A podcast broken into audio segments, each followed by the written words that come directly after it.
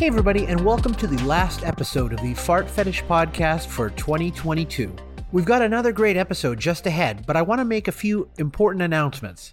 Of course, the Fart Fetish Podcast is available on almost all major podcast platforms and releases episodes on a monthly basis. And you can visit fartfetish.info for informative links and resources on the Fart Fetish. You can also find a link there to email me your request to join the podcast Discord server. And that's very important right now because it's very possible, hint, that I'll be soon making the Discord exclusive for patrons and show guests. So it's your last chance to join for free while you can, or you can support the show for $3 or more and join at that time. My focus is set on growing this podcast and community in the coming year, and your support will help me get this amped up and keep it growing. So if you do have the means to give to the show, I definitely welcome and appreciate it, and will ensure I deliver as much exclusive value for your contribution as I can give. To be a guest on the show, just email me at proctophilia@gmail.com and let's chat about it. But that's it. Today's episode guest is Tarik, a fart fetishist that's on to talk about a great many things. Tarik shares with us a more mutual fart experience he desires, and we talk about misconceptions, urbanization, and taboo, as well as some of the stumbling blocks for normalizing farting more broadly. There's a lot to ponder here, so let's get into the Fart Fetish Podcast. Thanks very much for being here, Tarik. Why don't we start with a little bit about yourself and what the fetish looks like for you? Like, what aspects and themes around this fetish do you like? So I've had this fetish since I was maybe 12. And the thing that turns me on the most, I would say, is the sound. The smell is not something that completely turns me off, but it's not something that turns me on ever. It might even sometimes turn me off. There's also some sub aspects, but it's not a fetish that I've explored a lot in real life. Like, most of it has been online. In fact, the vast majority of it has been online so far. Well, so it sounds like you have you've had some experiences, or is that not the case? Yeah, I've had a few, but I'm not really sure if how much they count or they weren't like anything like groundbreaking. It was mostly things that happen, like times when I heard someone fart or times when I farted in front of someone, but it wasn't sexual. It wasn't anything like groundbreaking or huge. I got you. Okay. You mentioned liking the sound aspect. Can you maybe expand a bit on what like your favorite fart scenario might look like, or do you have one? I have a few. I would say probably the thing that intrigues me the most that I'd like to try is ass-to-ass farting. It's basically when you, either clothed or naked, you fart into someone's asshole and they fart into your asshole. Basically, your two butts are like kind of glued and you fart into each other like at the same time or roughly at the same time loudly. That's something I'd love to try. That's probably my biggest fantasy, I would say. Nice. And you picture yourself as on the farting aspect, or is that what I'm understanding? What do you mean?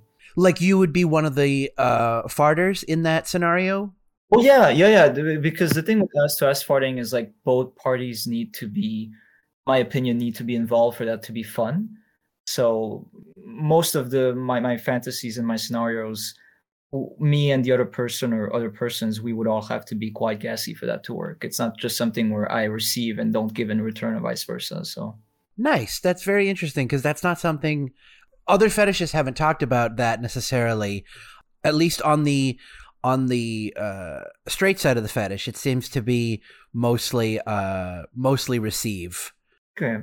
Well, in my case, I'm not really into the whole domination, humiliation aspect of that. I'm also not into face farting, so maybe that's a way for me to find something else that works for me, but maybe that doesn't work as much for other people. For sure. Well, it's interesting because it's like the enjoyment of the fetish tends to come from those aspects that you are you're mentioning, and it's rare to actually have. Like I said, people who actually have the fart fetish that actually like to do the farting, at least in my opinion. I mean, obviously they're out there, and we talked to some on the show. And you said it wasn't. You liked more. Do you see it like a camaraderie type, like a friendship type way of expressing the fetish? Sure, you could say that. I mean, I also want to be involved. And it's just that if I'm not involved and if it's only the other person doing the farting, I feel like, I don't know, I feel like it's unbalanced. And then I'm kind of wondering what I'm doing there. But yeah, it's more like sharing. Like sharing the gas is important for me, I guess. Nice. Nice. Are there any other, you mentioned sub fetishes. Are there any other aspects that you seem to gravitate towards especially? It's not really something that involves farting directly, but I'm really into like body hair on women especially, and so like hairy woman farting is something that really turns me on. Like it's in an ideal scenario, I'd be doing something like ass to ass farting with a woman who's like fairly like hairy. Nice.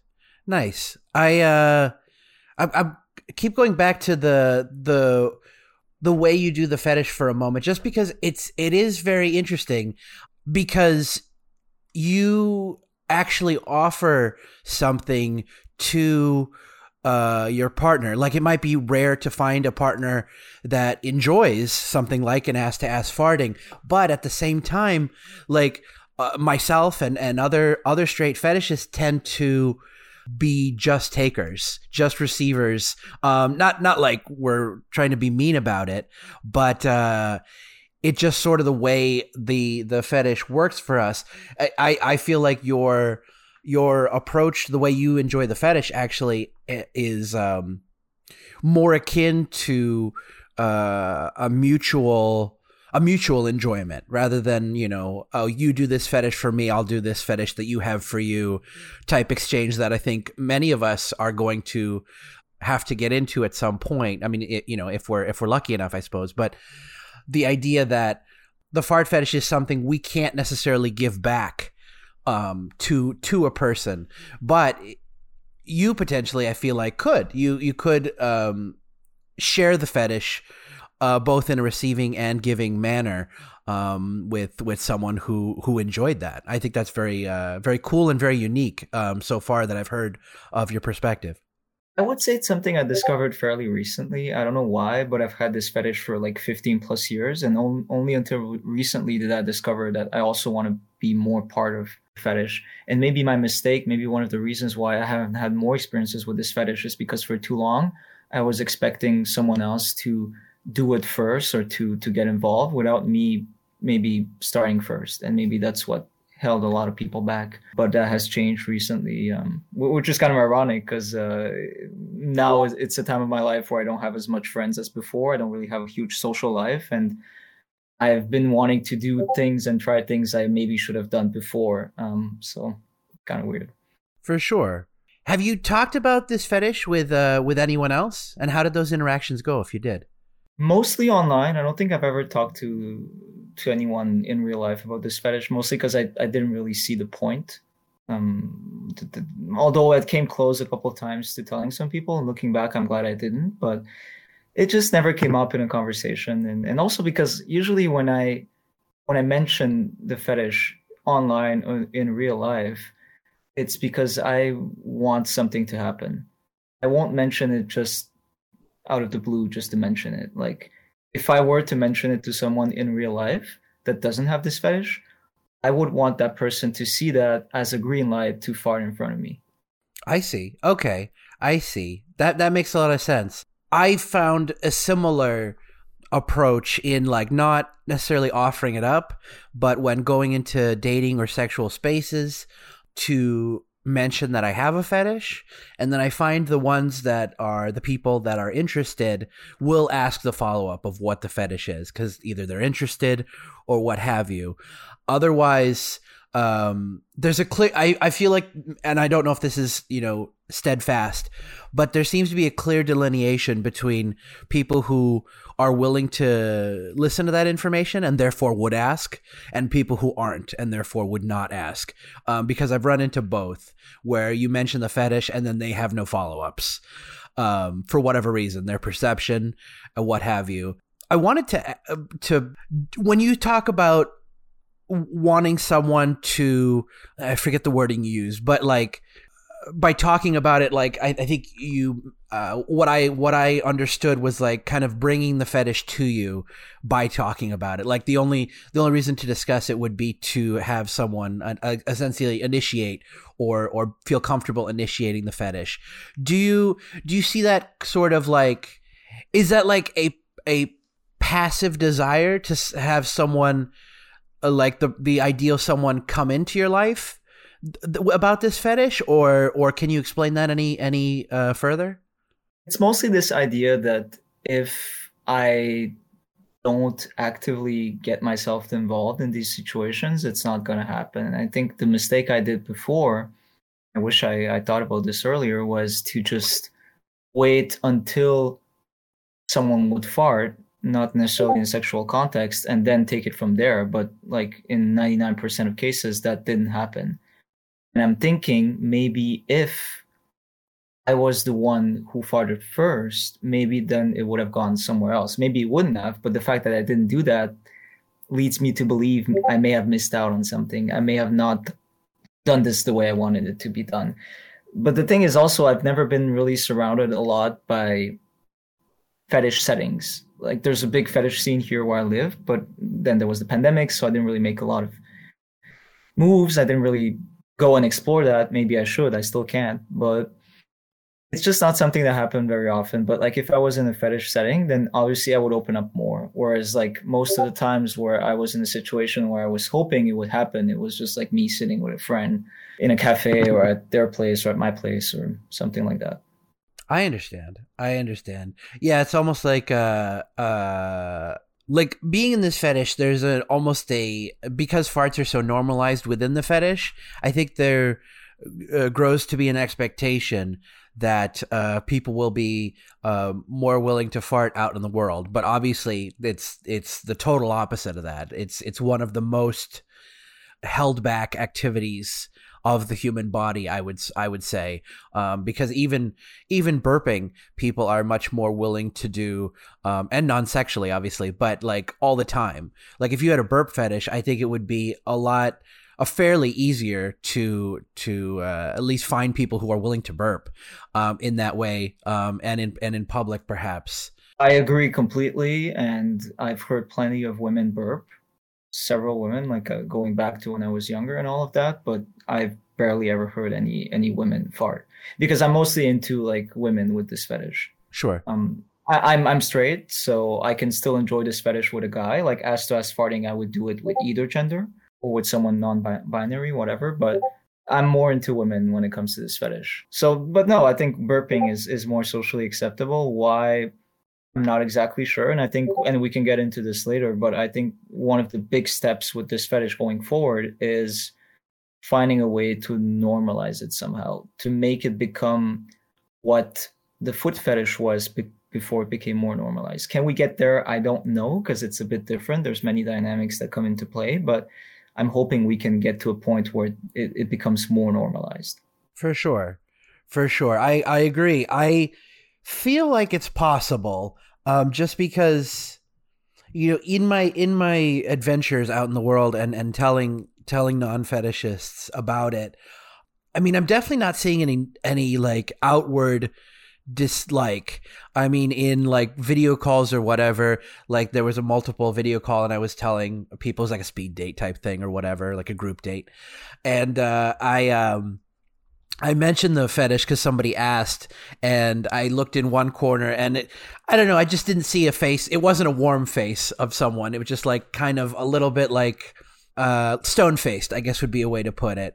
But that could be an embarrassing reaction as well for someone. So you don't know exactly what their thought process is until they say like, ooh, that's disgusting, or hey, I like that. You really have no idea what a person is thinking if you're just reading their face. You can guess, but you won't know for sure. Now, people are still taken back by that, I think. In my mind, there's probably like three categories of people. There's people who have this fetish. Then there's people who find farts funny, but would probably be traumatized if they learned that it was a fetish. And then there's people that find them disgusting. I think all human beings fall into one of those three categories, and people are still taken back by that. And we're improving. We're getting there. Some things are done now that I think may lead to something positive, but and also this podcast will, I hope, will help. But we still need time. There's still a lot of things that need to be figured out, and I hope eventually we get there. We'll see. There's a lot more things that come into play. For sure. And I think the idea of normalization in this fetish is not going to maybe put farts on the level of burping, at least maybe not in our lifetime. But I do feel like there is a greater acceptance that can be gained, even if it's just maybe with individual partners. I think that seems to be the way that most people would get the fetish met for themselves, because I think there's an idea, a fantasy of like finding a group of people that all enjoy this fetish. You know, that's kind of the fantasy stories of like, oh, group of friends, they're farting on me or this and that, or farting with me, or however you want to approach the fetish. And I think the reality may be more subdued and more individual than anything that's like been presented in like fantasy, whether it be dominating or even friendly fantasy. I think the way the fetish gets normalized may even not have like a real world equivalent yet, you know, or that I don't know of, something that it's certain groups. It was a gay community group that hosted like a workshop or a informational session on like piss play. And you know, I think normalization would be those kind of things, you know, how to do fart play or and face sittings, you know, safely, if those are your things, how to ask for it, other kind of sessions where people can come in and ask questions and have questions answered about the fetish in a education setting. Like that's kind of what I'm trying to do with the show, but it's not quite the right. You have to come seek it out, rather than, you know, I guess have a class listed on Meetup where it's like, hey, we're going to teach you how to do this. And that makes it like, oh, that sounds fun. Let me go look at that. And I think that that may be what normalization looks like in this fetish. I would agree. And I also think, listening to your other episodes so far, I think it's really important that we, the people who have this fetish, talk about it, and not to let people who don't have this fetish bring about the narrative, because then they just do it completely wrong, and it hurts us, and frankly it makes us look like a bunch of freaks, which some of us are maybe, but I like to think the majority of people who have this fetish are completely normal. There's nothing about them when you see them or you see how they behave where you can tell that they're creepy about it or something. It's just finding a way to talk about this openly, but it has to come from us. And that's how we normalize it also. But I feel like we're improving. I feel like gradually, I'm not really sure where it's going to go, but gradually I feel like we maybe are progressively starting to normalize it. But it's for sure, I don't know if it's going to be comparable to anything that we know right now that's more normalized. You mentioned burping. I mean, I've heard enough people burp in my life where I know that most of the time it's just like someone burps and like no one really cares, no one reacts. And I would be fine if it was the same thing with farting. Like when someone burps around me, at least when it happened, like at most someone will say like good one or whatever. But like most people will act as if nothing happened, as if someone coughed. So maybe like if we could get it to the level of burping or coughing, that would be a huge step. Can we get there? I don't know. Farting has many different aspects, which will still be seen as gross compared to burping and coughing, mainly that farts, they can stink and they come out of your ass essentially, which makes a difference for a lot of people. But I'm hoping we'll get eventually there to a point, and we can get into that. And I think there's some things that can be done, but I also like that you have your podcast, which can help explore altogether some options to get there. For sure. Yeah. There's a lot of stigma around the act of farting, despite being as natural as burping. I come from a family that's fairly open about it, or at least my dad. So, but it's not, I think for him, it is normalized. Oddly enough, it is as natural as burping. There's no like odd connotations. you know, if there are people around, which there usually aren't, you know, nobody reacts or has like a kind of pearl clutching attitude about releasing this bodily function. So yeah, it's weird. It's weird that where it's at, but it also makes sense because for the things you said, like the smell, I think being the most quote unquote offensive element of the fetish. You mentioned, or you're a member of Gassy Erotica, is that right? The message board. Yeah, I've been there for 12 years now. Nice. And have you discussed I'm assuming you've discussed the fetish with other fetishists online. Like, what kind of insights or thoughts or misconceptions would you say have come about in your understanding and talking to other fetishists? There's a lot of assumption and there's a lot of mix-ups mostly, and some other people also mentioned that a lot of people associate liking farts with coproctophilia, I think it's called, like when you like feces and all of that. Like, I'm not into that at all. If some people are, that's fine. Like, I try not to judge. But one of the huge misconceptions, and even with people that have this fetish, like other fellow fart fetishists, some of which I'm in touch with, and I have a couple of online friends which are fart fetishists, and I've known them for, in some cases, 10 years. But a lot of the times talking to them, it feels like this fetish is a bit misunderstood. It's often mixed up with certain other things like vor or overeating or stuff like that. So there's a lot of misconceptions depending on what people like. But it's a very diverse fetish. It's a very, very diverse fetish. Like, we all like farts, but the way we enjoy them and what we like about them can vary extremely. Like, for example, I have a friend who's from a neighboring country here, and her thing is, she likes to intoxicate people with her farts. That's what gets her going. That's what she enjoys, is seeing how people suffocate from her farts, essentially. And so other people, they enjoy just the feeling of letting one rip. And I kind of enjoy that too. And it's not necessarily always in a purely sexual way. So yeah, I guess what I mean is there's many aspects to it. It's not always just sexual, but it can be sexual. But like, I have friends, like I said, some who enjoy like other people smelling their farts and like getting grossed out by it, and then it's like a guilty pleasure. And I have some friends that just enjoy the feeling of like being full of gas and then the relief from letting it rip. And so I'm maybe more into that category. But yeah, it's very diverse. There's no one way to enjoy this fetish, and there's many different ways. And it's one thing I discovered over the years talking to a lot of people is the niche, the different aspects of it are very diverse. And that's what makes this fetish fun, I guess, in a way, is that we're not all strictly the same thing. And some of us are more maybe intense about it. Some of us are less intense about it. I'm definitely not super intense with this fetish. It's fairly mild. But yeah, there's, again, lots of levels. Absolutely. That was some great insights. I definitely need to find someone who wants to intoxicate and suffocate with farts. That's definitely my speed. But no, I really appreciate that diversity of experience you've looked at, because yeah, this show does do that, but some of those aspects or the way you phrased them I haven't heard, but it makes a lot of sense. Do you know when or when and I guess how you started having fetish thoughts? Like, what are the origins for you?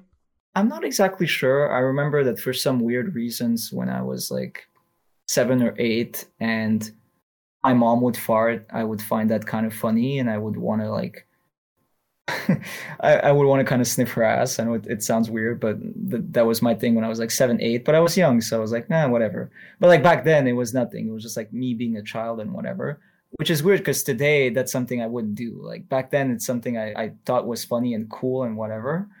But today, like fart sniffing, it's not really my thing anymore.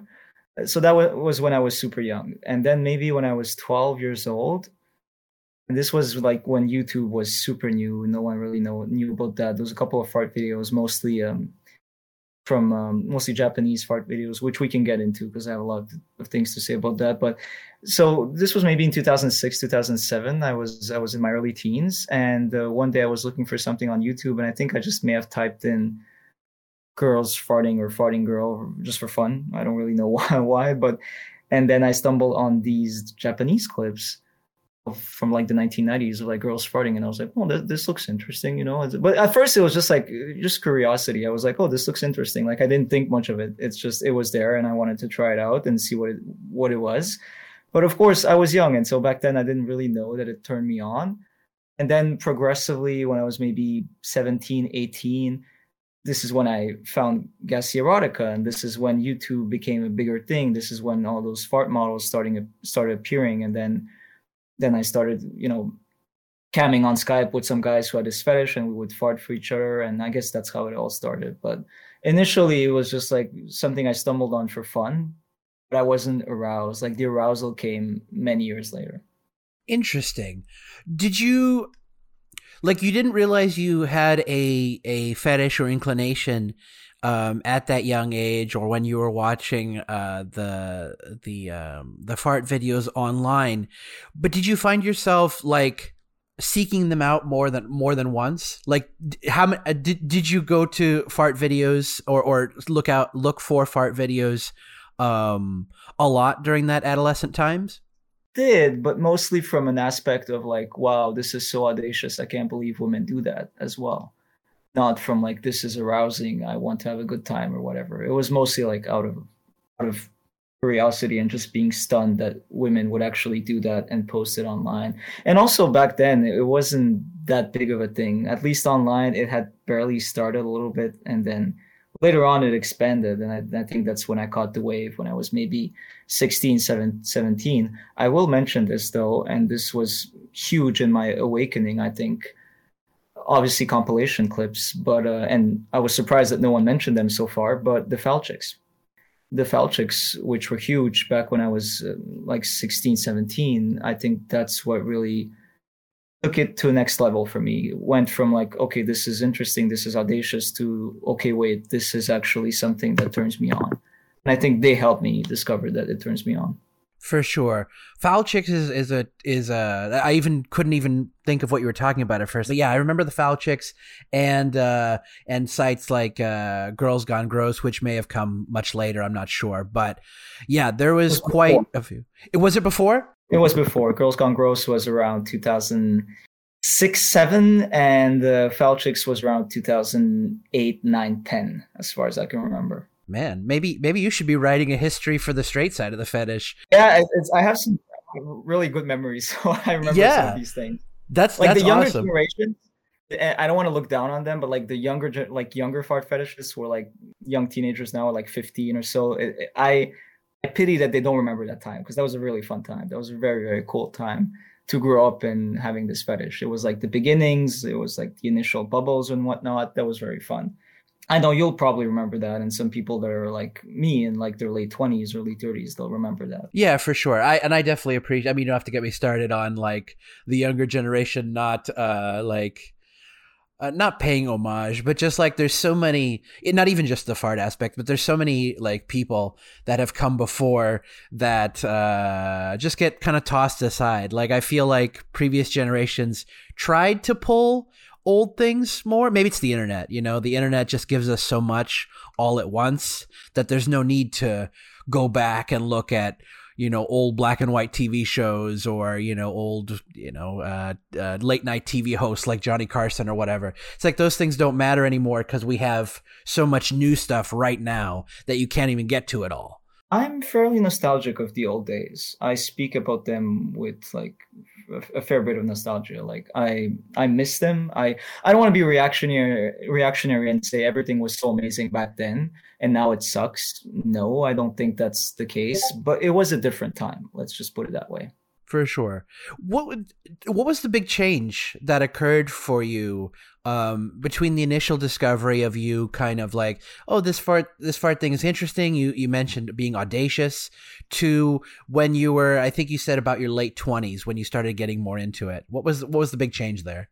It was actually my early 20s, and I think the big change was basically the first time I watched a fart clip and came. And that was like in my early 20s. Like I came before, but never from farts. And that was the first time I was like, wow, like, I remember I was even a bit scared. I was like, okay, what's going on? Like, I knew there was something, like, I knew about fart fetishes, but like, I was also wondering where this would be going. But at the same time, I've never really struggled with that. And I see some people that struggle with this fetish, and I feel bad for them. And I'm not saying you will never struggle with it, and it's not okay to struggle with that. But in my case, yes, in my early 20s, like the first time I came and masturbated to a fart clip, that's when that, combined with like watching Foul Chicks, Girls Gone Gross, and all these models, that's when it went to a different level for me. That makes sense. That makes a lot of sense. We mentioned this earlier, but we didn't expand too much on it that I recall. Have you had any other experiences with this fetish? None of them were really sexual. At least I don't really think so. It mostly revolved around like me farting in front of like a couple of people and them doing it in front of me. But like overall, it's like at most 2 or 3 experiences. Like I farted in front of like one friend, a female friend one time, and then another female friend a couple years after that. And I heard my female cousin fart one time, and I farted in front of her brother, who's also my cousin, one time. And I remember when I was maybe 15, 16, we used to have a lot of these hangout nights with my guy friends at their places, and some of them would fart openly. Like, I never farted. I don't know. I've always been a bit shy, but they would do it openly. So there was these things. We can get into that. I guess it's nothing like groundbreaking or huge, I guess. But no, sexually, I've never had any experiences with that, unfortunately. For sure. What was the I think you said you farted around 2 girls. What was the like, did that have any like reasoning? It was just like something that you had an urge to do at that moment, or it was mostly an urge to do it at that moment. The first time it was an urge to do it. The second time, which was actually last year, it was more to, I guess, hoping to get a reaction and see if I could take this somewhere, because for the longest time, subconsciously, I feel like I've been a bit of a hypocrite in that I was expecting, hoping, quote unquote, demanding for other people to fart openly in front of me. But I was always waiting for something to happen instead of doing it first myself. So maybe that's something that I should have worked on earlier. And now, right now in my life, I'm more at a stage where I'm willing to be the one who does the first step and see where this goes. Obviously, it doesn't mean anything will happen. It can backfire. It's not that simple. But the first time I farted in front of a girl, it's just because I had to and I couldn't hold it in and whatever. And the second time, which was last year, it was mostly to test her reaction and hope that I'll get something. But yeah, that didn't really work out so far.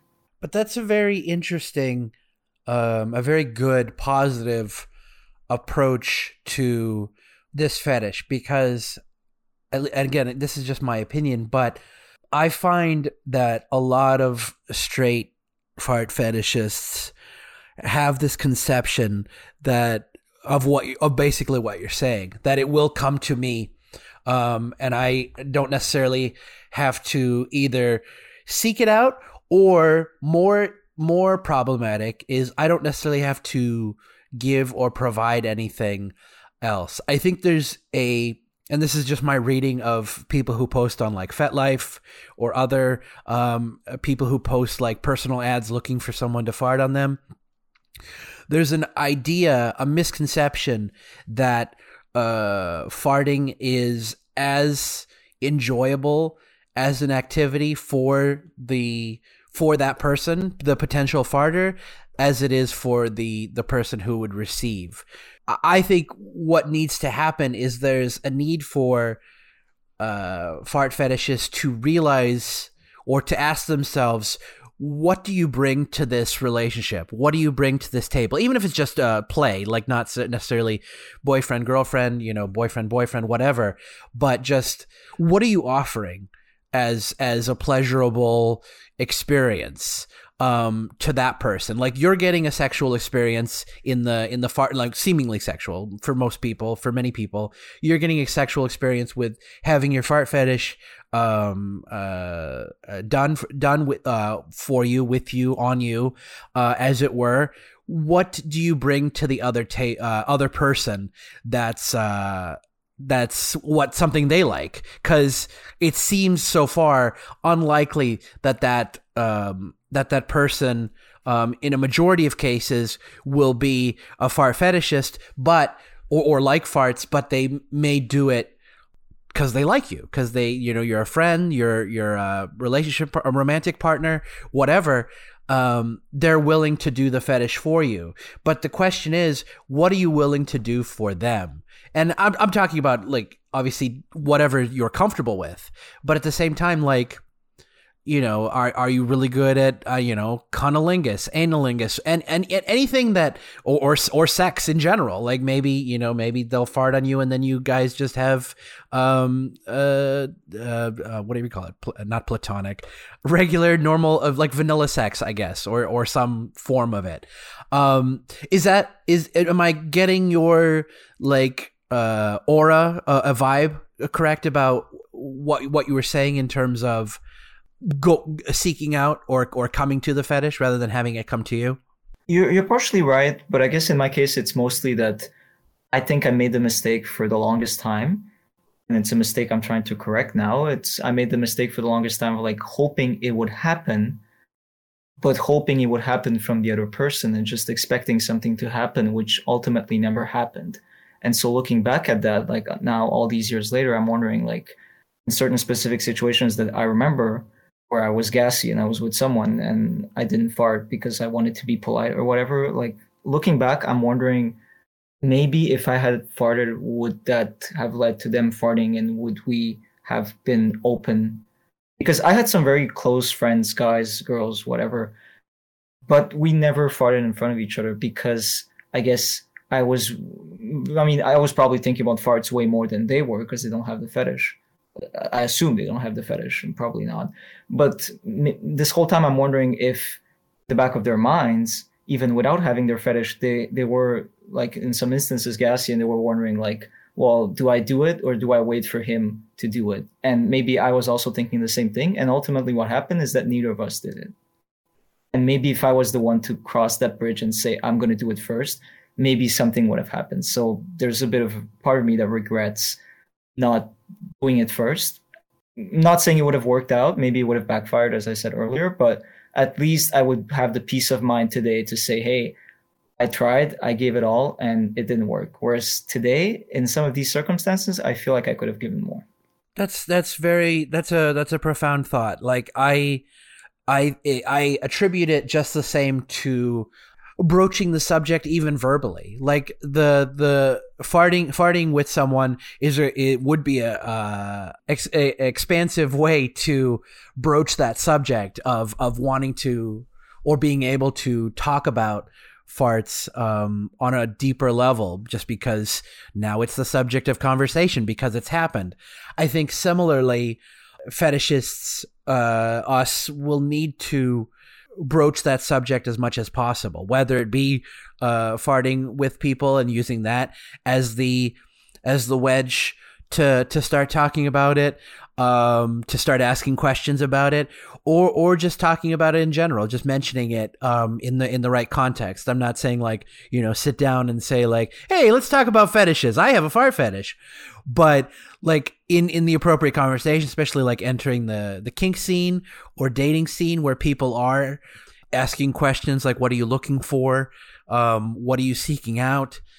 I think these are the times where honesty is key and ideal. Like, not even just for fetishes, for all of us, that when we have these moments, these questions, we should present the most honest and true self, so we can both find and or manifest the type of person, the type of relationship we want in the world. This is something I am working on currently, because even with doing the show and becoming slightly more comfortable talking about farts, even saying the word fart, I still find myself hesitant, a little afraid, a little bit like, to find a romantic partner, I need to hide this part away from me, like separate it, like maybe look into ethical non-monogamy or polyamory to find a partner. Oh, this is my farting partner and this is my romantic partner.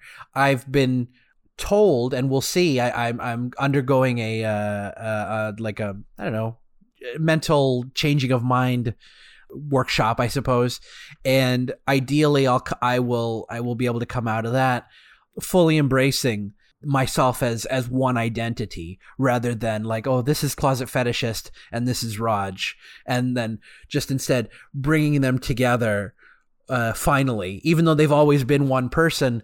I think it's always felt like a split personality in terms of what's acceptable to find a partner, and the projection of like, oh, they're not going to accept that. They're not going to like that. They're going to think that's weird. And it's like, well, maybe, but then that's not the person for you. You have to keep throwing that fishing line out, keep going out and meeting more people and more diverse groups of people, because it seems, while it does seem rare, I do hold on to the hope and idea that with the vast population of even local areas, but the vast population of the world, there has to be some diversity of enjoyment that includes something I like, or you know, it can be expanded from what they like to, you know, kind of encompass what I like, and on my side I can do the same and try to expand what I like to encompass something they like.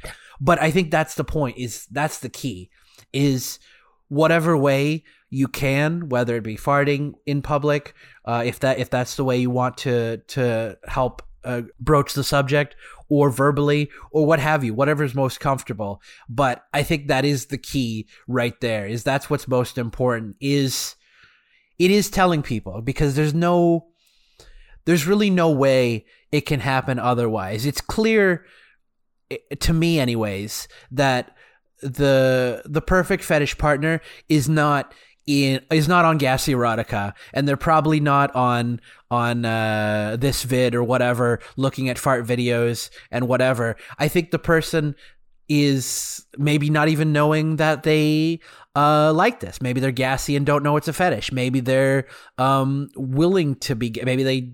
Yeah, I don't know. There's so many possibilities. But the point is, you can't find it without asking for it. I think that's the summary of what I'm trying to get across.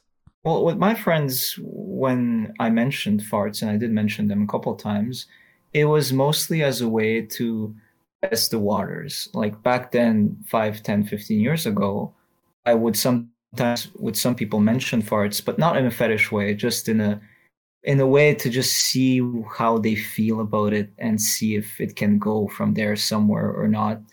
This was back when I was testing the waters like that. And today I tend to test the waters more by farting first. But again, it only happened like once last year and then once 10 years ago, and it's not like I do it very often, but my approach has changed a little bit. But overall, I'm just trying to find a way of, ideally, like with a partner, it's easy because it's a partner, so problem solved. But in the meantime, and because I've never really been in a relationship, in the meantime, at least with friends, what would have been cool, and it's still not too late for that, but what would have been cool back when I was a teenager, and I know some fart fetishists who achieved that with their friends, is to get their friends to fart in front of them freely without them knowing that it turns them on and it's a fetish. I think that's the best of both worlds. And unfortunately, I've never been able to get there.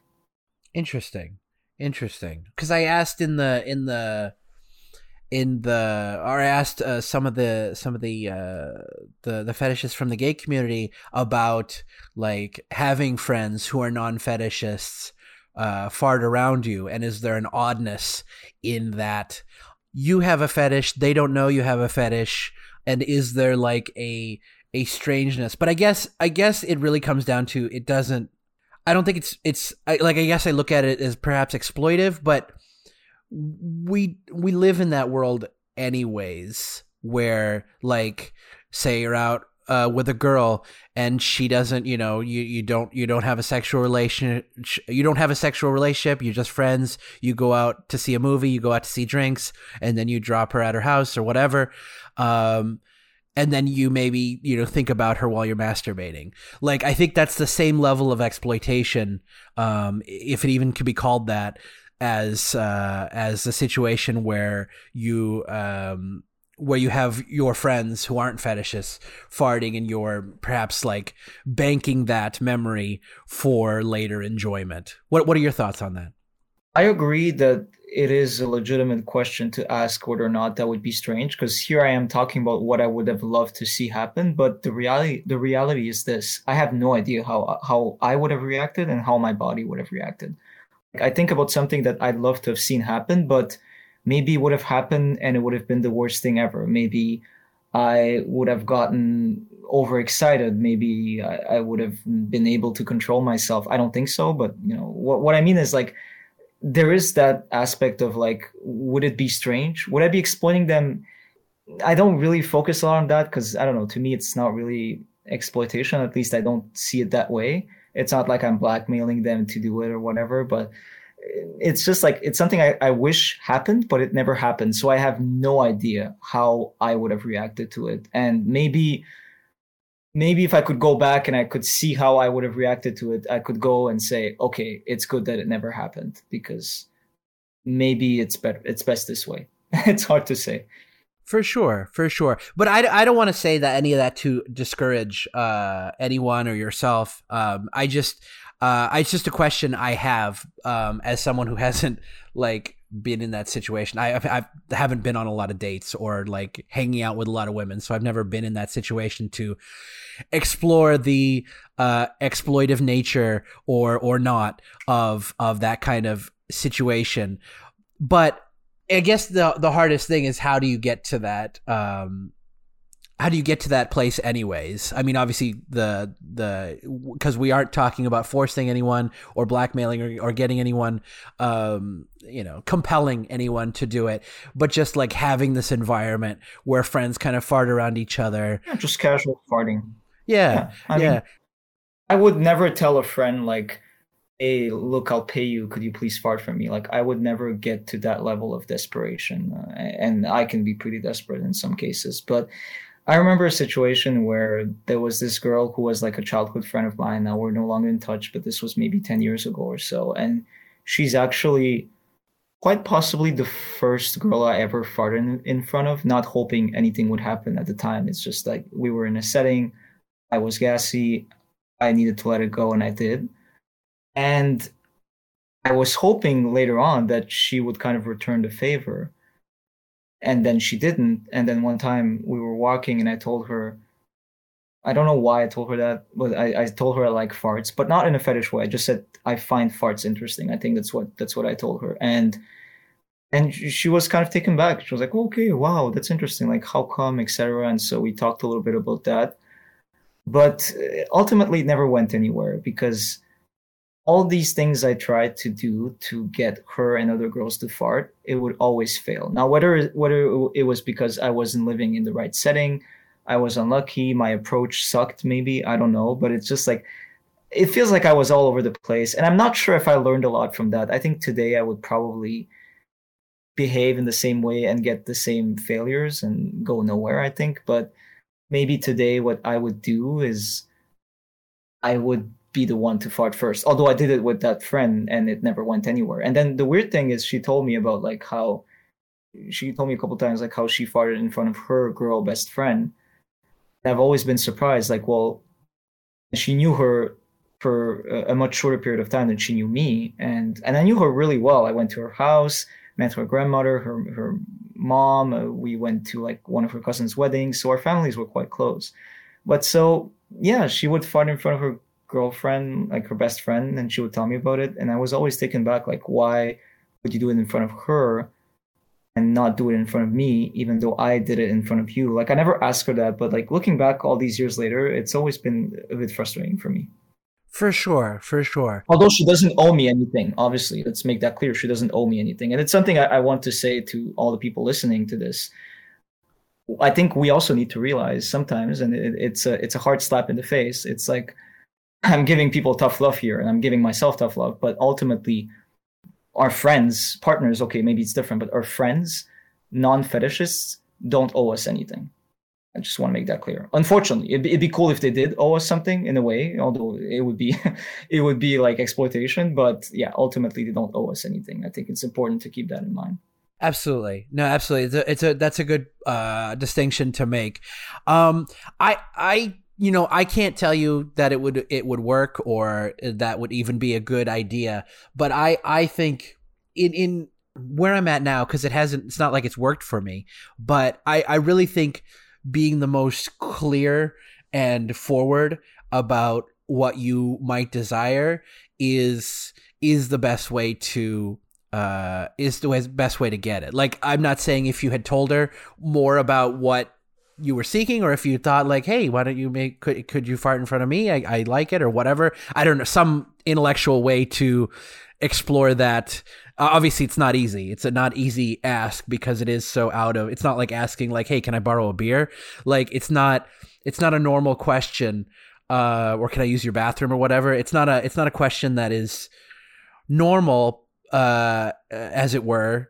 But at the same time, there's I call it manifestation, but I don't even necessarily believe in like the spiritual idea. Maybe I do, I don't know. But like, I feel like the point of manifestation is you have to put the energy and the request out into the world, which I see as me talking to people. And then the universe or forces that be will bring that to you. Just because, if nothing else, if looking at it in no other way, you're narrowing out the people who are not comfortable, the people who are willing to ask more questions. You're like, oh, let me spend more time with them. Let me talk with them about it, follow their interest path, and maybe that'll go somewhere. Maybe not. But there's much more likelihood that someone who's asking questions and seems vaguely interested might like it, might be interested to in trying it or doing it as something for you or with you, rather than trying to pull someone who has shown no interest up the mountain of like, hey, maybe we'll get to some point. Eventually I'll get to the other side of this mountain and you'll do it for me, right?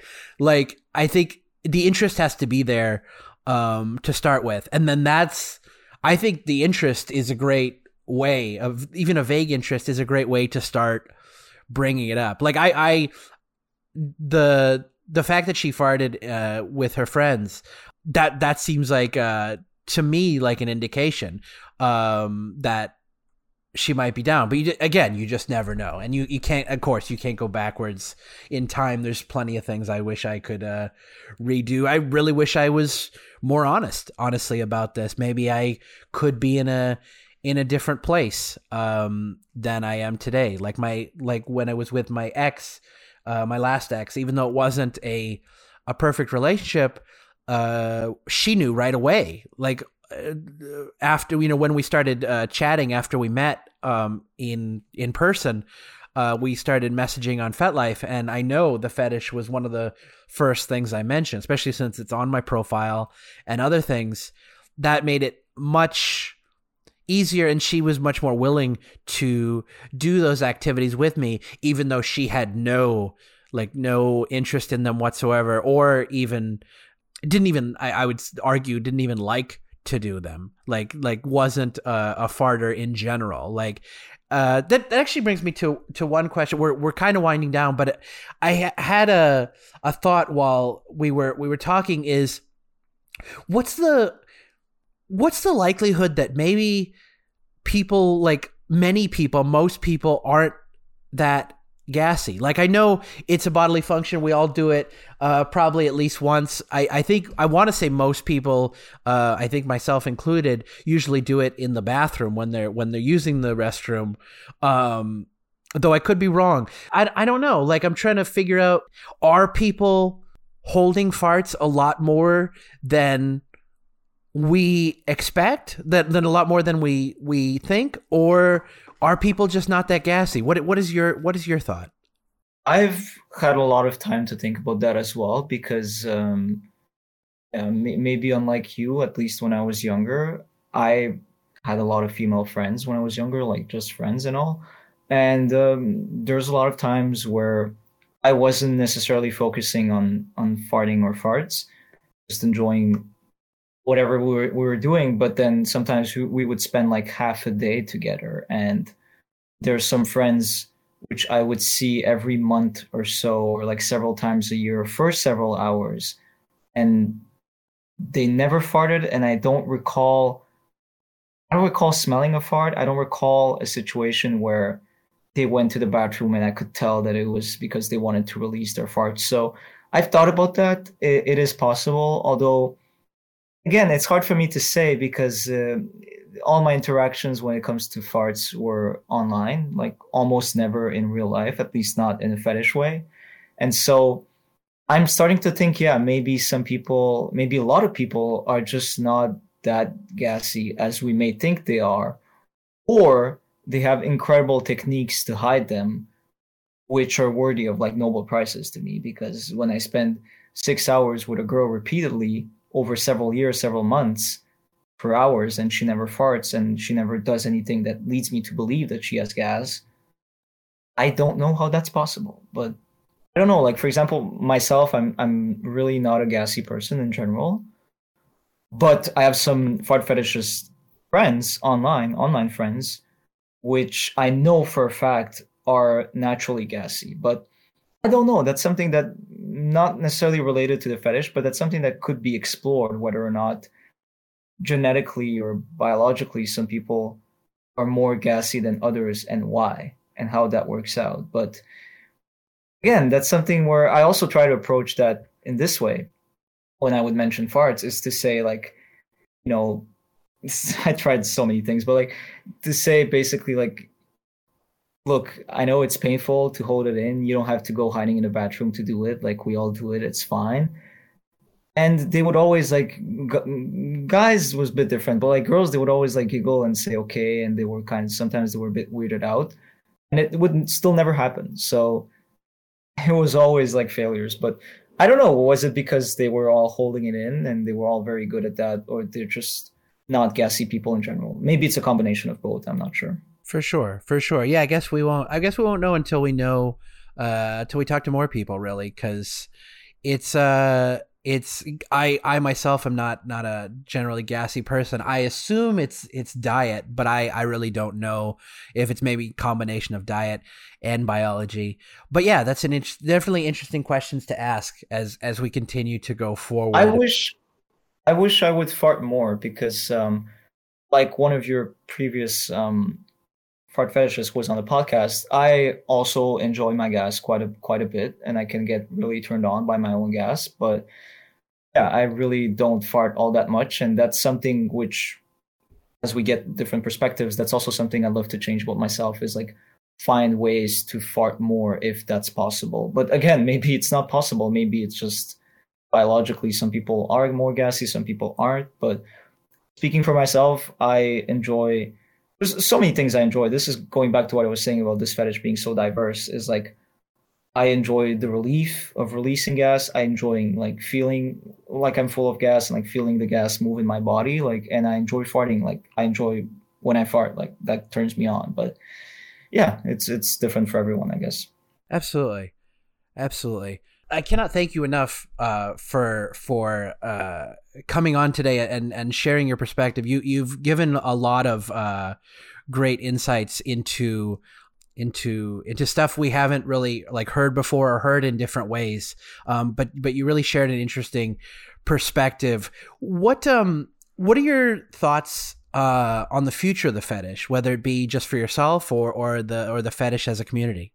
So for myself, I hope I finally find a partner or meet someone who's also a fart fetish in real life and with whom I can share this, because just before I answer the rest of your question, I do want to go back to that point you made earlier about like communicating or desires or intents.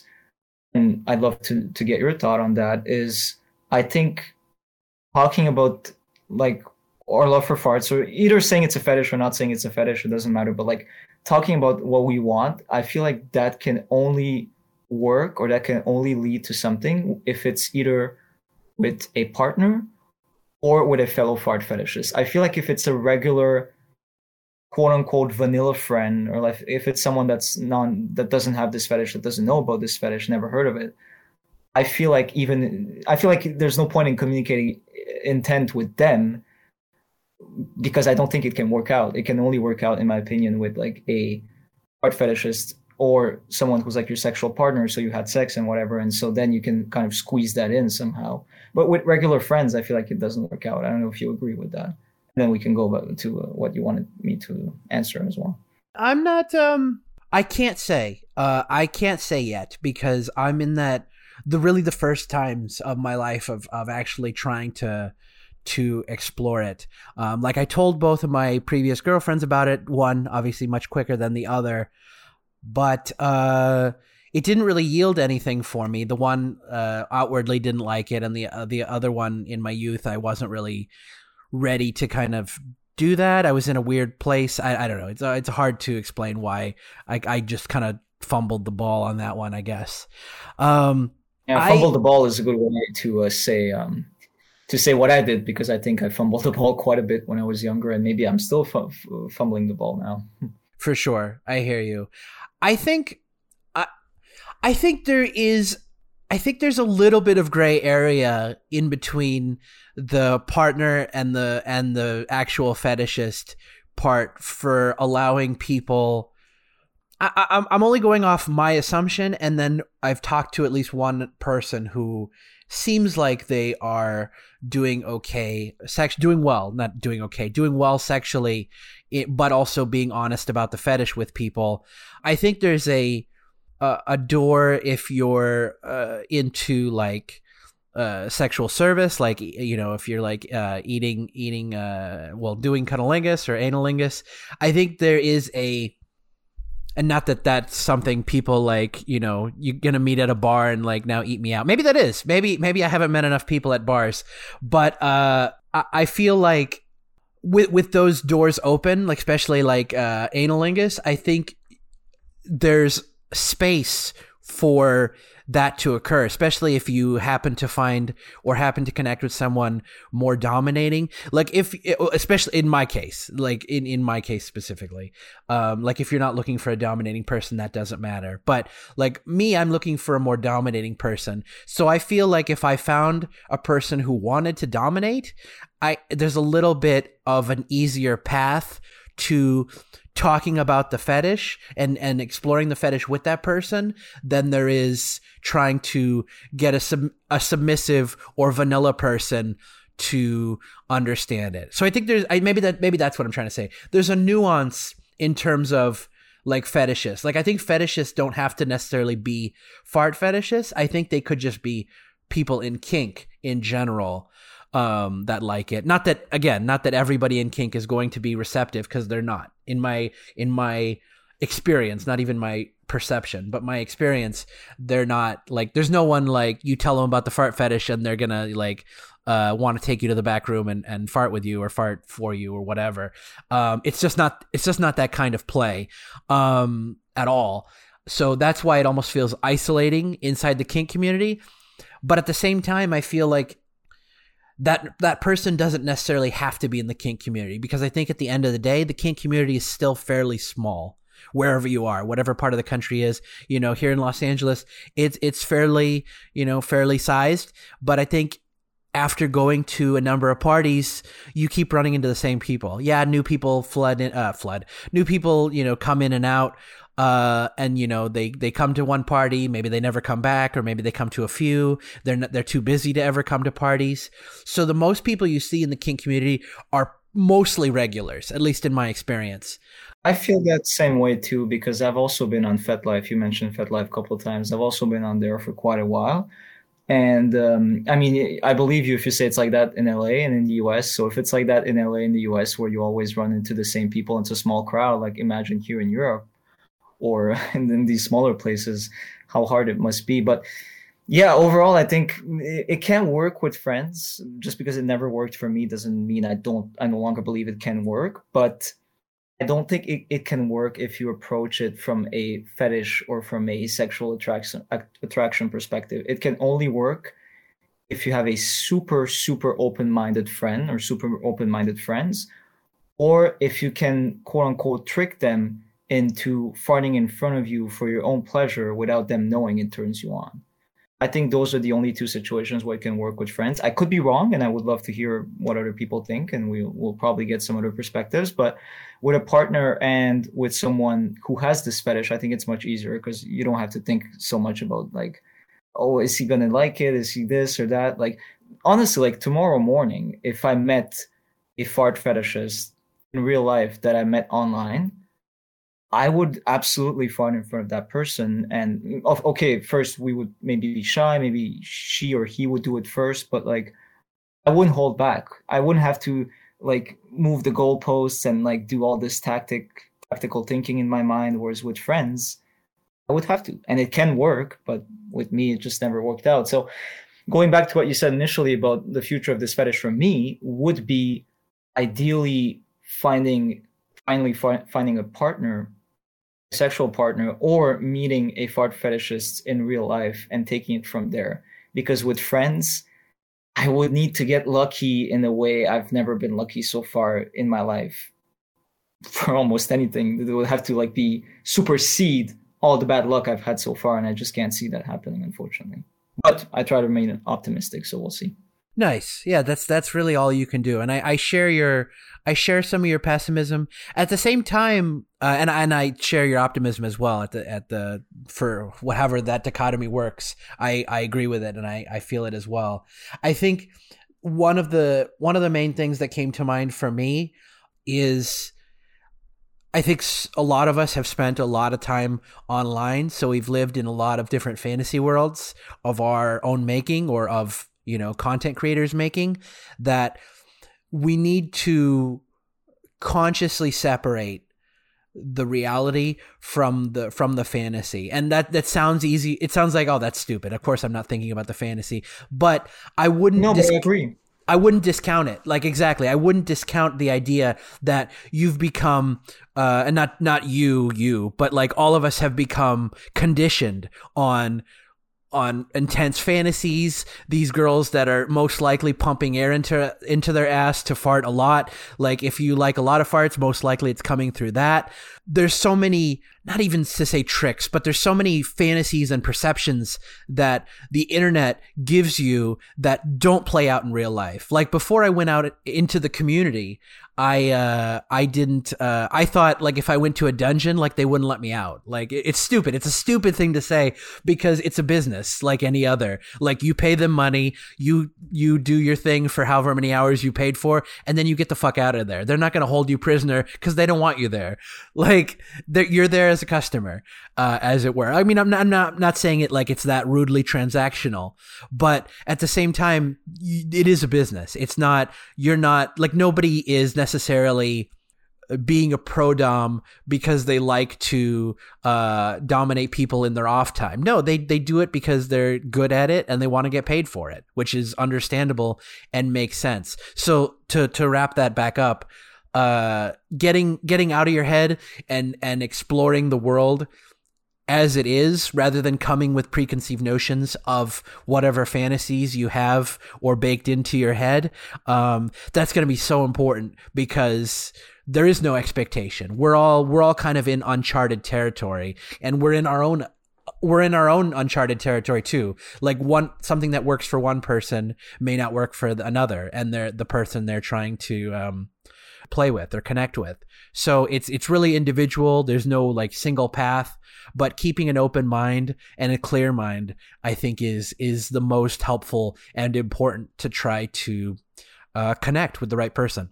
That is obviously one of my concerns, and I always try to be careful with that, is like, and this applies, I think, to all the people who've experienced farts almost exclusively or exclusively online, is we create these scenarios, these fantasies of things we'd like to try in real life, but what if once we try it in real life, it's a disappointment? What if we even lose the fetish when we do it in real life? What if we realize, okay, it turns out I wish this had stayed online and never went out in the real world? Not saying that would happen to me, but it's just we have to be prepared for a lot of things. And so for me personally, like going forward, it's one of those things where I have to keep reminding myself that once things unfold in real life, I need to be prepared for some positive surprises, but also potentially for some big disappointments. And I think we all need to be prepared for that, especially us who haven't had, 25 fart experiences in our life with 20 different people over a 10-year span or something, I love that. I think that's a great way to end this episode, unless you had anything you wanted to ask or add. Yeah, sure. I did have a few things I wanted to add because you also asked me like this fetish in general. Sure. The way I see it, I think there's two things that we need to do, and where I agree with you a lot because I listened to the other episodes as well, is we need to reappropriate the fetish to ourselves. We need to find a way to get out there, maybe anonymously for now, maybe not. It's up to us, but we need to find a way to talk about farts that we talk about farts, and not someone doing a good job. And it's fine if they want to do it, but like we need to be the one leading the discourse, not people who are not involved with the fetish, who don't have the fetish, who don't understand what it's like on a daily basis and for decades to have this fetish. So that's one of the things we need to do forward, is to reappropriate the discourse to ourselves. And the second thing, and this is a whole other rabbit hole, is we need to find a way somehow to limit the creeps, limit the fart freaks, because that's always, maybe not always, but that's been a huge problem. And I feel like maybe this is getting worse, and it's led to a lot of people, and other fart fetishists have also commented on that. It's led to a lot of people losing interest in farts, like running away, getting scared off. And we lost a lot of models because of that. We lost a lot of decent people, not even models, because I don't think of people like fart models, non-fart models, but we just lost a lot of decent people because of that, I think. Or what happens, and then this is another rabbit hole, is that it just becomes something that's done for financial gain. So it's just like, oh, you want to talk to me? Pay me this. Oh, you want to do this? Like it's everything you do, you have to pay. Why? Because they've realized that there's a profit to be made there. They realized it in a way in which I don't think they should have realized it. And they realized it because of the freaks. So we need to find a way to say, listen, these people exist, but they're not us, and they're harming the community. I mean, when I go on YouTube and I see so many insane things I've seen over the years, but like when I go on YouTube and I see someone leaving like their phone number on the girl's video, and she's like 15 years old and saying like, this is my phone number, please call me and I'll pay you $100 to fart in my mouth. I'm like, and it's the same thing with the fart jar. I mean, some people will be okay with that, but it's one of those things where I think the moronic aspect of our fetish sometimes is what gets publicized. And that's not good for us, because some people like it. That's fine. I'm trying not to judge. But when the regular person hears the story, like imagine like you meet someone tomorrow, for example, for the first time. And a couple of days before that, they saw the news that this girl sold like fart jars for $1,000, and the average non-fetishist will think like, this is insane, this is laughable. And then you show up and you tell them, or you meet that person, you become friends, and you tell them like, oh, you have fart fetish. Like, how do you think that will go? Probably not well, because in the back of their mind, their first contact with a fetish will be the freaks, or I don't want to say the freaks, but what they heard from a news source which presents fart fetishes as they're willing to pay $1,000 for fart jars. So we need to find a way to circumvent that somehow. Yeah. I think the only way we can do that is more of us talking, like this show, like whatever. And maybe someone else wants to do another show, because like we just need more people to counter the narratives. Like what you said, there's a lot of food for thought there. And I agree. God bless the show. It's a first step. Yeah, no, I'm glad. I'm glad to that it's there, but I agree with you that it's only one counter narrative, or one counter to the kind of mainstream approach of looking at this as like the fart jars, or that's really the only one that I know of that's kind of more public I think the other podcasts people have done, the other non-fetish podcasts that have talked about fart fetish, some of them are okay, and some of them do it in a respectful manner. But I agree with you that fetishists, having fetishists run the show and be the ones that come on as guests, I think is the most important part, because we need to break up that idea that not people who will laugh at us and think we're all fart freaks who buy fart jars for $1,000. I mean, that was such a huge fail and a huge facepalm for me. I mean, again, people can like that if they want, but to me that was like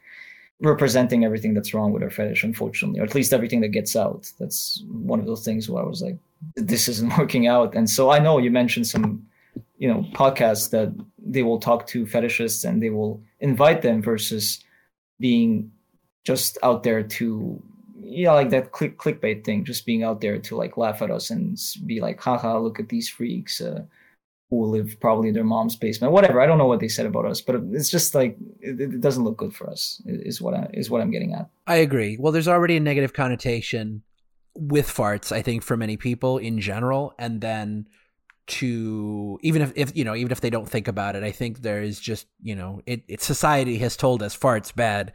So I think when someone hears that they're a fart fetish, it becomes, it puts those two thoughts together. Like farts gross. This person has fart fetish. They must also be gross. Associative property. Yeah, farts are already taboo enough for us not to need to make them even more taboo by paying $1,000 for fart jars or like a life's economy for like a fart clip of 2 minutes or whatever. like it's just, it really doesn't make us look good, I think. Again, I really try not to judge, but that was one thing where I was like, this is not going in the right direction. So we need to find a way to make farts more acceptable. And I dream of the day where farts will maybe be something like coughing, like just something that people do. It happens. Someone might laugh or something, whatnot. They don't react and we all move on. And then those of us that want to make it more sexual, we make it more sexual with the right people, because a fart fetish or just a love for farts it's so diverse, it's so huge, and it's so bigger than fart jars and just sexuality. It's like there's so many aspects to that. It's as I said, very diverse, and need to go back to a point where that matters. Absolutely. I think I wonder if there's going to be obviously this is far in the future, but I wonder if there's ever going to be a rift between fetishists, because there are a fair number of fetishists that enjoy farts being taboo. And I think I even did a poll on Twitter asking people if farts became more normalized, does taboo go away? And many people said yes, and that was okay. Some people said no, they'd find another way to do taboo. And some people said, yeah, it would go away, and I'm not happy about it. And I think that was a small segment of the people that answered the poll. But I think there are people who need or enjoy the fetish as a taboo. So if people were farting just all the time, in line at the bank or wherever they are, people who have a taboo enjoyment of the fetish might lose that. Like I'm not saying like, oh, now they don't have any sexual interest at all. Like taboo's gone. Now they're just completely, I guess I'll just say flaccid or whatever. But at the same time, I think there is an importance to normalize it for the fetish. I mean, I don't think there's necessarily a societal betterment out of like normalizing farts. It's not gonna fix healthcare or fix anything in the world.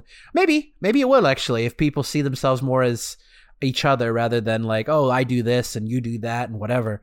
But the point is, I think that's just an interesting thought. The whole taboo, not taboo. What's the future gonna look like if people are more, like you say, fart fetish, and people hear it like foot fetish, where it's like, oh, that's intriguing, and I talk a lot for foot fetish people. I could be wrong. Like, there's a perception that it's more acceptable, but that doesn't necessarily mean foot fetish people are able to, like, go out and tell somebody they have a foot fetish and get it appeased right away. Like, I've seen one foot domination scene in the dungeon in public with who I assume was a stranger, not a pickup play. Like, it wasn't someone they met beforehand. Because mostly foot fetish play tends to come in the form of service towards dominant women, of like a foot massage or that kind of thing. It's less sexual, as people would assume foot fetish would be. Foot fetish, actually, I think, because it associates with like foot massage, is partly why it became more acceptable, because there is a aspect of enjoyable service to the aspect of enjoying feet. I'm wondering though, if, because you mentioned like some people, the rift or the divide between people wanting fart fetish to remain, or farts to remain taboo, and those don't wanting it to remain taboo. I'm not really sure where I fit into that, but let me ask you this then, because I think you're half Indian, right? That's right. Would it be that in Asian cultures, and I'll tell you about a story regarding that if we have enough time, but could it be that in Asian cultures, it doesn't mean anything, it's very broad, but could it be that in certain countries in Asia, farting is already non-taboo, or has never been taboo in the past, 20, 30, 40, 50 years or so? Could that be the case? I can't speak in any like direct knowledge. I can only speak for my dad, who came from a village in India. So it makes sense that he would not be as uptight about bodily functions, because they are natural things. If I had to guess, my thought is, as India moves further away from being a third world country, that is to say, as more and more of their population is uplifted into the middle class, which is what the finance people are saying is happening in India at the quickest rate, I think taboo will be introduced. So what I mean by that is, as more Indians become city Indians, as they become more like, there's a better word than city, but like as they become less rural and more, I guess. Urbanization, is that what you mean? Or yeah, urbanization. As they become more urbanized, thank you. That is exactly the word I was looking for. Yeah. As they become more urbanized, I think taboo elements will be introduced, because it will be seen as rude. Like, people who fart freely will be shunned, because like, we live in a society, like, don't do that here, do that in the bathroom or whatever. Like, I feel like we start out as human beings. So we explore our lives, we shit in the woods, we fart where, it sounds stupid, but we fart wherever we need to, or whenever we need to, burp, whatever. Like, it's a natural thing. We're human beings. We're just doing what we do. Yeah, old tribal practices. I know what you mean. Yeah. Right. And then as things become more urbanized, or, before urbanization, become more quote unquote civilized, people take aspects and decide that they're not appropriate. Some were good, like the whole idea of not shitting everywhere around the land. That became a cleanliness issue, an issue of health, by not shitting in the stream that you also take water from, and this and that. So those aspects are good, but some overcorrect, and I think farting becomes one of those. No, I was just going to say, this is so interesting to me, because I've never thought about it this way. So basically, your theory is that as urbanization becomes a bigger thing in Asia, farting will become there what it is here today, meaning mostly taboo and seen as gross. Which, if that's the case, it's unfortunate. It makes me want to go there before there's this transition going on. But sure. Well, I mean, and that's just a theory, but I believe it. Just looking at my dad, it just seems clear, because he didn't have a school education, or at least he did high school, I think, he finished. He didn't, he's not an urban Indian. He still speaks with a heavy accent, even though he's been here for what, 30, 40, God, many, many years. So he never really Americanized, as it were. So in that sense, he doesn't have a hang up about, you know, farting a little more publicly. Obviously, he doesn't do it like everywhere, or doesn't do it wildly, like, you know, like Damien's dad. He talks about how he farts around his friends at work. His dad farts around like everywhere. My dad's not like that, but he's not also not shy about it in terms of having to do it, or especially like around me in the office or whatever. And it's not like they smell or anything, but at the same time, it's breaking that taboo that we have established. Whereas more Americanized Indians that probably went to college, worked in executive positions with other, Caucasian people, I think you quickly get it trained out of you. The human aspects. That, I guess that's what I was trying to get to in that long-winded part. We start as humans, and as society comes further and further, we become people, which it sounds like they're the same thing, but a human I see as someone who doesn't necessarily need to wear clothes, and they just exist, and they breathe air, and they eat food, and that's all the Adam and Eve type idea. Right. And people are the ones who have jobs, and they shit in a toilet, and they buy food from a fast food place or a restaurant. You know, a human hunts and whatever, gathers and all that stuff, and a person adheres to societal constraints, which include making some of the things that originally were human aspects taboo. So that's kind of my thought on Asia. Again, I don't know if that's true of Asia. I can only speak of my one microcosm of an idea based on my dad and other Indians around him.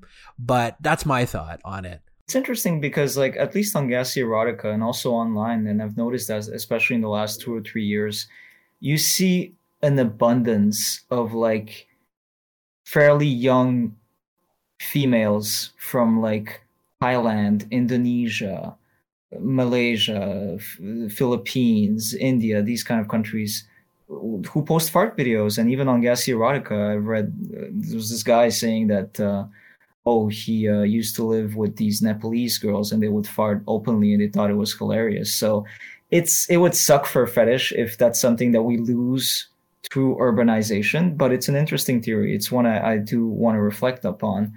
I used to have language classes here with this girl from India, which I've befriended in the meantime. And I don't think she's from a village. I'm not really sure. But anyways, one time after class, like while class was ending, like she farted and like I heard it, but I didn't want to make it weird. So I just waited several months. And then I told her via audio message, I said basically something along the lines of like, you may think this is weird, but I remember this one time in class where you passed gas at the end of the lesson, and she sent me a laughing emoji and she said, sometimes I don't really care. Sometimes I really don't care. Very Asian. Ah. And I was like, okay, that's interesting. Like, so that combined with what you're telling me right now, that's interesting. I thought, okay, well, maybe there's something to explore there. Then eventually I farted in front of her, but yeah, it never went anywhere. And then I haven't heard her fart since, but there seemed to be an opening there, which I wish I explored more, and I didn't. But yeah, now we're not really anymore in touch. But yeah, it was interesting to me, like that she's from there, and I don't know. We get this weird perspective maybe here in Europe and North America that Asians are like the most open when it comes to that, or maybe that's not the case. I don't know, because I've never been there, and that's why I wanted to ask your opinion. For sure. Yeah, I think the only other side of the perspective I have, and pretty much why I started this show, is because LGBTQ, all the other expressions of sexuality are on the rise, especially here in North America. I find it the perfect time to put out the idea that there is this fetish. Like, if people are exploring their sexuality and other aspects of their pleasure, like, I felt like, one, we could do that too. Like, it's time for us to also be speaking out and saying like, hey, we're also here. But the other side of that could also be, by having a presence more publicly, people might find their way into this fetish as they're exploring and seeing what they enjoy. People might say, like, fart fetish, that sounds interesting. I enjoy the feeling of farting or something, whatever aspect that might attract them. I think having a presence, especially during this push for acceptance and for being yourself above all else, I think, this was the best time to start it and continue it. I know it's good. It's just and I think you were also talking about that with what I think it was with Jules, whether or not, you know, people are born with a fart fetish. Like, I'm not sure how I feel about that, but from what you're saying now, it seems to you, maybe correct me if I'm wrong, that you think it's something that people discover and develop rather than something that they're born with. But I do think that your podcast hopefully will lead to more people coming out of the closet, so to speak, and taking part in your podcast or just messaging you and whatnot. I, for one, I'm really looking forward to hearing other perspectives on this, and also other female perspectives, because it's very nice that you had, I think Victoria was her name, but it's very nice that you had her, but I hope also we'll get to hear a bit more like the female perspective, which I think sometimes is way too much overlooked. Absolutely. Yeah, I'm extremely open to female fetishes just because we don't hear from them, even in forms in many times, at least in my experience.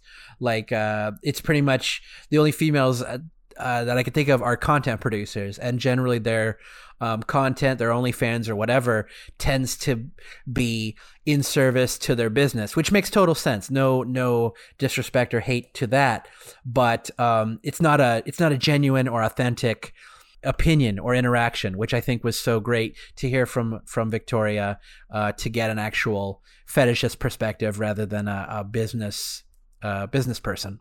I felt like three female fart fetishes in the last 10 years or so. I found like three of them, and one of them I found in the last few weeks, months or so, and the other two, like, we're still in touch and we talk a lot. And it's cool because as Jules said, like, about farts, but we're also friends besides that. So I think, even though I never met them, because they live in Australia and I live in Europe, but even though I never met them, like, if we were to meet, I think we could also get along really well besides farts, although it's a nice component. If it was no longer there, I think we could still be friends, but of course it would be a bit less enjoyable.